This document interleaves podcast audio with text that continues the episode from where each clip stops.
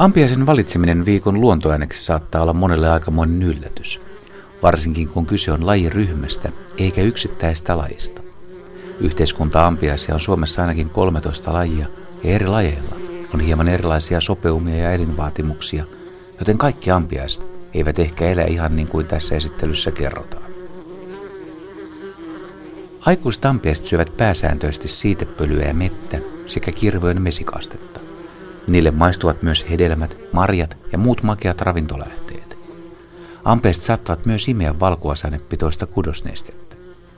Ampeesia näkee kesällä usein istumassa hunajapurkin reunalla ja tutkimassa mehulasin sisältöä.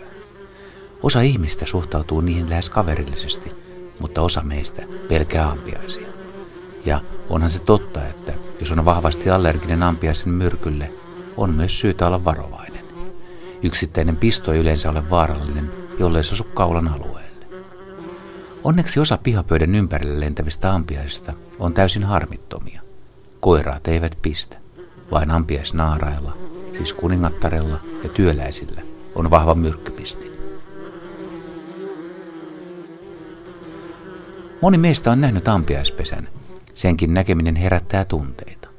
Se voi olla samaan aikaan kaunis, salaperäinen, arkkitehtuurinen hieno luomus, mutta myös pelottava. Esimerkiksi koloampiaisen pesän löytää useimmiten ullakolta tai pihapiirin ulkorakennuksesta. Mutta ampiaiset voivat pesiä myös maassa. Luontoiltaan tulee usein kysymyksiä, miksi ampiaisia näkee raapimassa kuituja puhelinpylväistä, hirsestä ja lahopuista. Naarat ovat töissä. Vahvoilla leuoilla ne riipivät raaka-aineita, kuituja pesää Naarasampeat lisäävät kuituun vettä ja muokkaavat sitä pureskelemalla. Tuloksella syntyy selluloosmaista, helposti muovautuvaa massaa. Muovatessaan massasta seinää ne sekoittavat siihen sylkeään, joka kovettaa seinämän. Pesen väri riippuu rakennusmateriaalin laadusta. Jos materiaalia hankitaan eri paikoista, pesestä voi tulla värikäs. Pesen rakennus alkaa kattopesissä ylhäältä. Pääarkkitehtina häärää aluksi edelliskesenä paritellut kuningatar, se muovaa sateenvarren muotoisen katoksen ja ensimmäiset kennot.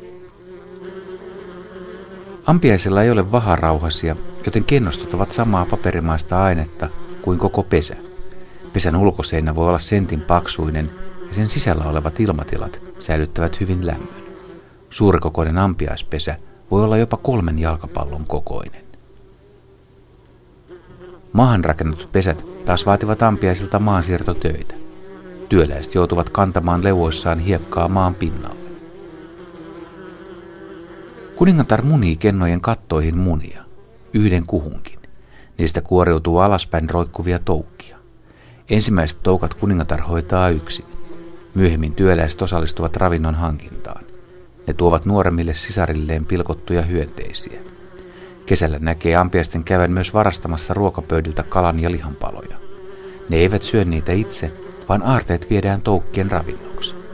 Kuningatar ja työläiset saavat palkkioksi toukilta makeaa sylkerauhasnestettä. Yhdessä kennossa saattaa kesän aikana kasvaa perätysten kolmekin toukkaa. Jos yhdessä suuressa pesässä on 50 000 kennoa, voi kesän aikana pesän uumenessa syntyä 20 000 ampiaista. Loppukesällä työläiset valmistavat kookkaampia kennoja. Niistä syntyy uusia kuningattaria ja koiraita. Elokuussa syntyneet kuningattaret parittelevat ja etsiytyvät tämän jälkeen suojaisiin paikkoihin talvehtimaan ja odottamaan seuraavaa kevättä. Koiraiden tehtävä on vain paritella. Ne ja työläiset kuolevat kun ensimmäiset syyspakkaset alkavat painaa päälle. Ainoastaan kuningatar siis talvehtii. Entinen pesä jää tyhjille, eikä sitä käytetä enää uudelleen.